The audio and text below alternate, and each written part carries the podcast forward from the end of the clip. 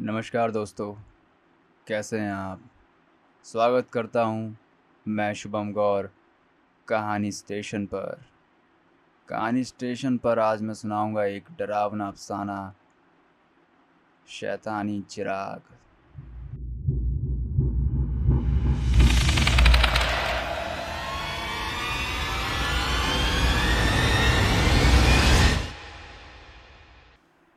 सत्रह वर्षीय नंदिनी 12वीं कक्षा में फेल हो गई थी। फेल हो जाने के अफसोस में वो एक समुद्र तट के करीब पत्थरों पर जा बैठी। अपने दुख में वो अकेली थी। समुद्र के उठती लहरों को देखते हुए वो खिसिया रही थी, यह सोचकर कि जो उत्साह समुद्र की जोश मार रही लहरों में है वही उसके अंदर क्यों ख़त्म हो गया। नंदिनी इसी खिसियाहट का शिकार रहकर करीब पड़े पत्थरों को उठाकर समंदर में फेंकने लगी। वो पागलपन का सबूत देते हुए जोशीली लहरों को पत्थर मार रही थी। एक ही जगह से पत्थर उठा उठा कर समुद्र में फेंकते हुए उसने एक जगह पर गहरा गड्ढा कर डाला, जहां से वो लगातार पत्थर उठा रही थी। अचानक उसी जगह से पत्थर उठाते हुए उसके हाथ में पत्थर की जगह कोई वस्तु आ गई। वो वस्तु फेंकने वाली थी कि अचानक उसने देखा कि उसके हाथ में पत्थर की जगह एक चिराग आ गया है। चिराग धातु का बना था। उसकी बनावट इस बात का प्रतीक थी कि वो बहुत पुराने समय में जलने वाला चिराग है।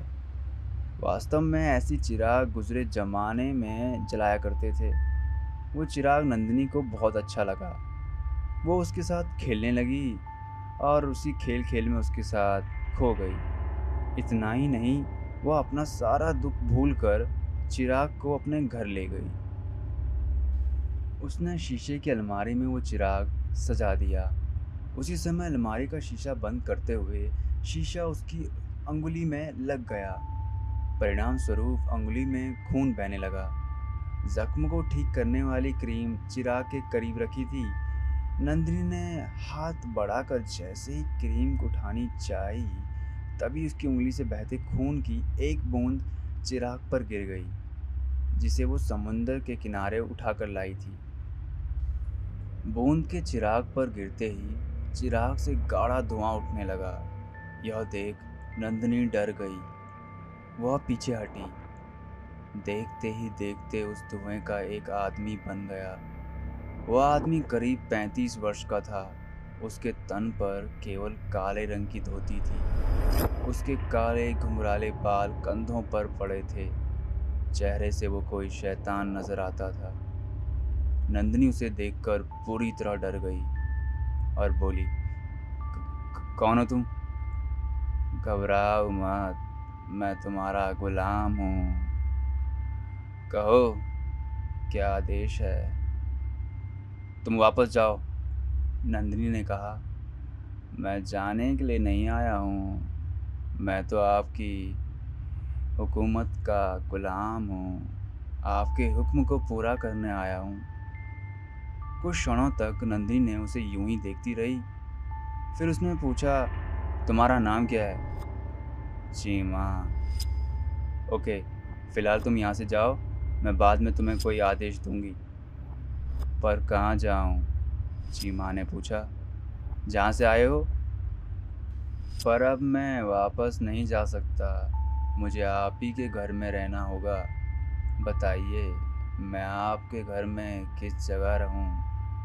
आओ मेरे साथ। नंदिनी उसे अपने साथ एक खाली कमरे में ले गई और उसने वहाँ उसे कमरे में बंद कर दिया।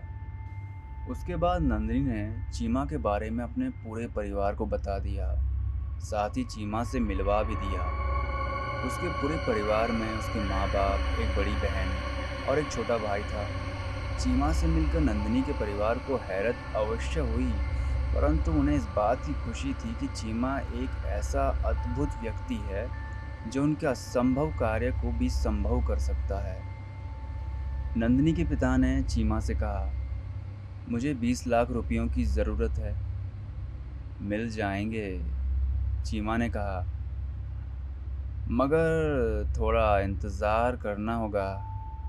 हाँ ठीक है, चीमा अदृश्य होकर नंदिनी के घर के सामने वाले बंगले में पहुंचा।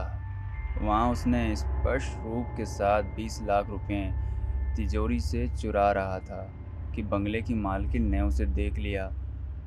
इससे पहले कि वो शोर मचाती, चीमा ने चाकू से उसका गला काट दिया और 20 लाख रुपए लेकर नंदिनी के पिता को दे दिए। जब शाम को पता चला कि सामने वाले बंगले में 20 लाख की चोरी होने के साथ मालकिन को चोरों ने ख़त्म कर दिया है, तो नंदिनी के पिता ने अनुमान लगा दिया कि वह सब चीमा ने ही किया है। अपना यह अनुमान उन्होंने पूरे परिवार को बताकर कहा, चीमा का यहाँ रहना ठीक नहीं है। ये इंसान के रूप में शैतान है। इसे जल्द से जल्द इस घर से निकालो। मेरी बात मानो। उनकी बात पर किसी ने यकीन नहीं किया। रात को जब सब सो रहे थे तो चीमा ने आकर नंदिनी के बाप का गला घोंट दिया और उन्हें ख़त्म कर दिया, क्योंकि चीमा सुन चुका था कि नंदिनी का बाप उसके खिलाफ हो चुका है। अगले दिन उसके घर में मातम मनाना शुरू हुआ। बाप की मौत पर नंदिनी बहुत रोई। पूरा परिवार दुखों के सागर में डूब गया।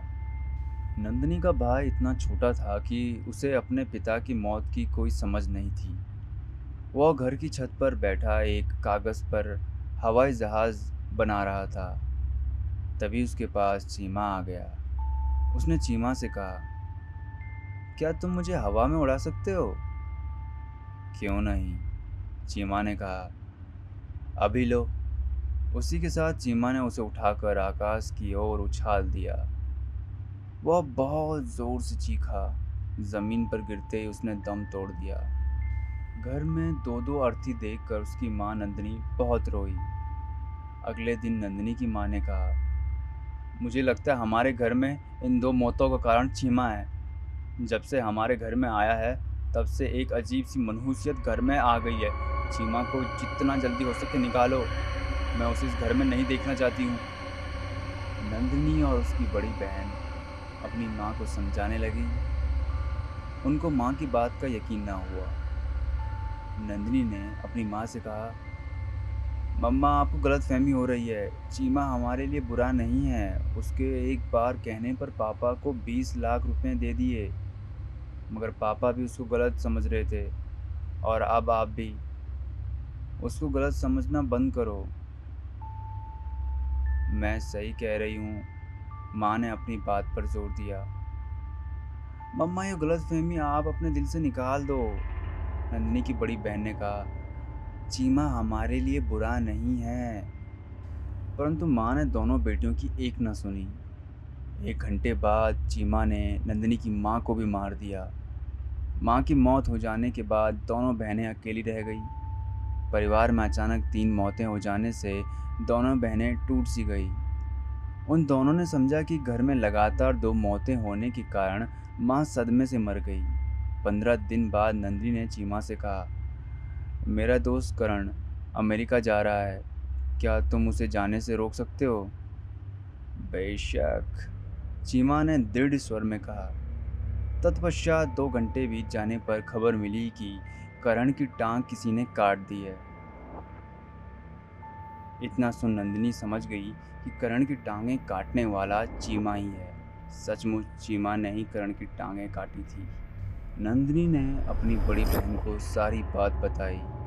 फिर दोनों बहनों ने अगली पिछली बातों को दोहराया तो उन्हें समझ में आता चला गया कि उनके परिवार वालों तथा उनके घर के सामने वाले बंगले की मालकिन का कातिल चीमा ही है। चीमा को हमें इस घर से निकालना ही होगा, नंदिनी बोली। तभी चीमा ठहाके लगाता हुआ उन दोनों के बीच आ गया। उन दोनों ने चीमा की शक्ल देखी तो बुरी तरह डर गई। चीमा बहुत डरावनी शक्ल अपना चुका था। वे दोनों उसे देखकर बुरी तरह डर गई। चीमा ने कहा, अब तुम दोनों मारी जाओगी। जानती हो मैं कौन हूँ? मैं एक मुर्दा था। मुझे अपनी साधना से एक तपस्वी ने जीवित किया था। जब जीवित होकर मैं हर वो काम करने लगा जिससे तपस्वी को बुरा लगने लगा, तो उसने मुझे एक चिराग में कैद कर दिया। साथ ही कहा, तो इस चिराग में तब तक कैद रहेगा जब तक इस पर कोई खून नहीं लगा देता। फिर उसने चिराग समुंदर किनारे पत्थर में दफन कर दिया था। उस चिराग को तुम ले आई और तुम्हारी उंगली से बहने की वजह से जो खून चिराग पर लगा, बस फिर क्या था, मैं कैद से आज़ाद हो गया। अब मैं कभी कैद में नहीं जा सकता। बोलो, मरने से पहले तुम्हारी आखिरी इच्छा क्या है? जल्दी से नंदिनी की बड़ी बहन ने कहा। जो 16 दिन पहले था, आज वो हो जाए। वास्तव में चीमा को नंदिनी के घर में आए 17 दिन हो चुके थे। उसका 17वां दिन वहाँ कट रहा था। बहन के कहते ही चीमा ने वक्त को 16 दिन पीछे घटाते हुए वहीं से शुरू कर दिया जहाँ से नंदिनी उस चिराग को अलमारी में लगा रही थी जिसमें चीमा कैद था। सब कुछ उसी समय का दृश्य था। बीते कल की बातें दोबारा चलते हुए जब नंदिनी की अंगुली कटी और उसने चिराग के बराबर में रखी जख्म पर लगाने वाली क्रीम को उठाना चाहा तो जल्दी से उसकी बहन आई और उसने नंदिनी का हाथ वहीं के वहीं रोक दिया और कहा, ऐसी गलती ना करना।